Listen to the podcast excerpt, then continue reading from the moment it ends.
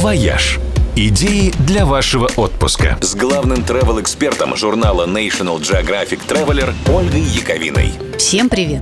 Принято считать, что первую в истории человечества городскую новогоднюю елку поставили в Риге 500 лет назад, в 1510 году. С тех пор традиция создания этих недолговечных достопримечательностей распространилась по всему миру. И теперь в канун Нового года в разных городах и странах можно увидеть самые удивительные елки. Самая большая в мире, например, находится в итальянской Умбрии. Правда, это не живое дерево, а световая инсталляция на склоне холма над городком Губио. Изображение елки достигает в высоту 750 метров, а в ширину 450. Создают его 3000 неоновых лампочек, а звезда на макушке каждые 5 минут меняет цвет. Елку эту даже с самолета видно. Самая высокая искусственная ель, согласно книге рекордов Гиннесса, была построена в Мехико. Высотой та конструкция была 40-этажный дом, 110 метров. Устанавливали ее 200 человек в течение двух месяцев, а на украшение ушло 80 тысяч метров гирлянд. Елка в Рио-де-Жанейро ростом пониже, но зато она плавучая. 80-метровое дерево устанавливают на платформе посреди озера. В немецком Дортмунде каждый год сооружают 45-метровую конструкцию, для которой используют 1700 настоящих елочек, и дерево выходит как живое. Впрочем, как по мне, так куда сильнее впечатляют искусственные елки, которые не пытаются выдать за настоящие. Например, в Тайбее уже много лет ставят светодиодную елку, которая каждые полчаса еще и показывает крутейшее световое шоу. А вообще, самой яркой в мире считается елка в японской Осаке. Ее украшают 550 тысяч ярчайших лампочек. А в Мюнхене в прошлом году соорудили дерево из 2018 золотых монет. И в итоге вышла самая дорогостоящая елка в мире – в этом году, впрочем, этот немецкий рекорд уже побили испанцы. Елка, которая украшает один из отелей в курортной Марбелье, оценивается в почти 15 миллионов долларов. Вместо шариков цветных и розовых пряниках на ветках этой елочки висят настоящие золотые шишки. А еще кристаллы Сваровски, страусиные яйца с алмазным напылением, украшения с сапфирами, бриллиантами, мехами и прочие цацки от известных ювелирных фирм. В общем, маленькой елочке этой зимой свезло по-крупному. Впрочем, чтобы увидеть самую эффектную елку, далеко ехать не нужно. Она появляется 31 декабря в нашем родном Санкт-Петербурге праздничный вечер на небоскребе Лахта-центр включают яркую зеленую подсветку и превращают его в самую высоченную елочку на свете – 462 метра. Жаль, что в новогоднюю ночь под ней не появляется подарков того же калибра. «Вояж» – радио 7 на семи холмах. «Вояж» Идеи для вашего отпуска. С главным travel-экспертом журнала National Geographic Traveler Ольгой Яковиной. Всем привет!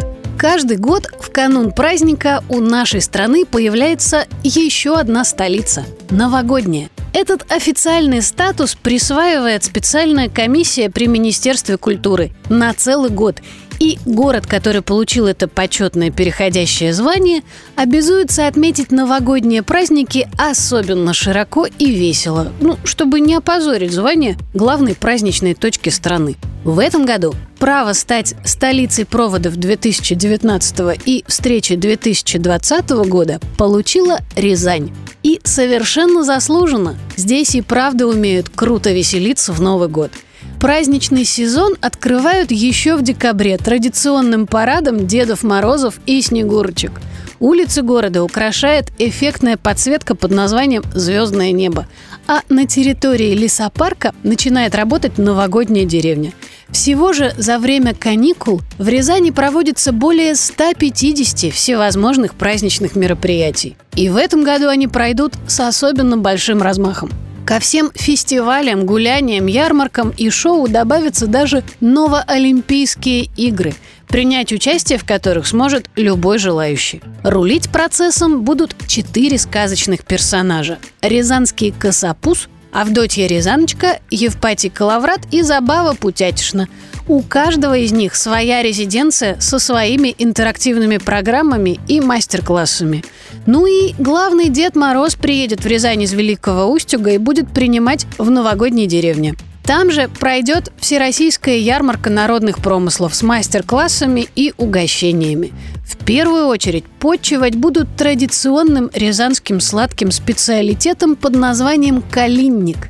Это такой черемуховый пирог с калиновым вареньем и сгущенкой. В рамках новогоднего гастрономического фестиваля «Кухня Рязанского края» можно будет попробовать еще много интересных и вкусных блюд. Рязань вообще весьма аппетитное место для туриста.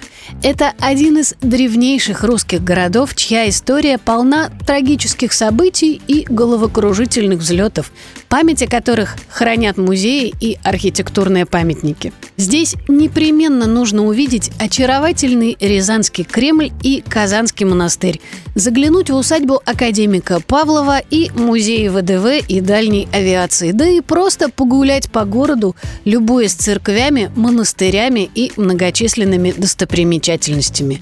Ну и памятник грибам с глазами отыскать, конечно. А заодно и узнать красивую и весьма патриотическую легенду о происхождении этой странной и сюрреалистической поговорки. «Вояж» – радио 7 на семи холмах. «Вояж» Идеи для вашего отпуска с главным travel-экспертом журнала National Geographic Traveler Ольгой Яковиной. Всем привет! Год стремительно подходит к концу, и все подводят его итоги. Эксперты по путешествиям тоже. Ассоциация туроператоров сообщила, что 2019 год был очень даже неплохой. Путешествовать за границу стали на 7% больше, а внутренний туризм вырос на 15%. Ну и еще больше в этом году стало самостоятельных путешественников. А главным новым направлением года эксперты называют Узбекистан. И я в этом с ними целиком и полностью согласна. Узбекистан стал открытием года и для меня тоже. В этом году я впервые побывала и теперь мечтаю вернуться.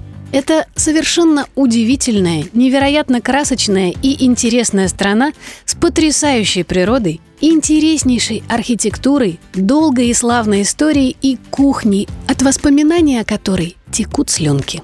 Ну и кроме того, путешествие по Узбекистану выходит очень и очень бюджетным.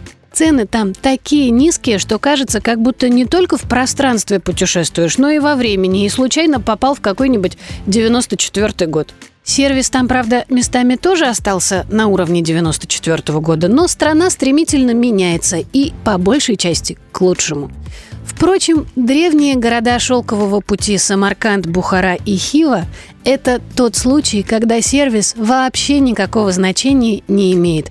Очень уж крутые места – Хиве ждет древний город за крепостными стенами, оставляющий невероятное впечатление море-призрак Орал застывшими на песке кораблями и пустыни Каракалпаки с построенными из глины крепостями, которым более двух тысяч лет. Бухара и Самарканд поражают невероятной красотой. Мечети, медресе, караван-сараи и на уличные базары здесь тоже можно смотреть часами, как на текущую воду или на танцующий огонь. Не надоедает вообще.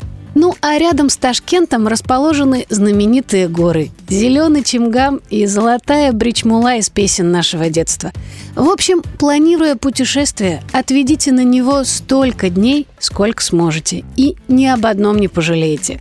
Проверено на travel-эксперте журнала National Geographic Traveler, который желает вам хорошего Нового года и хорошего года, полного новых открытий и новых путешествий. С Новым годом! Все только начинается.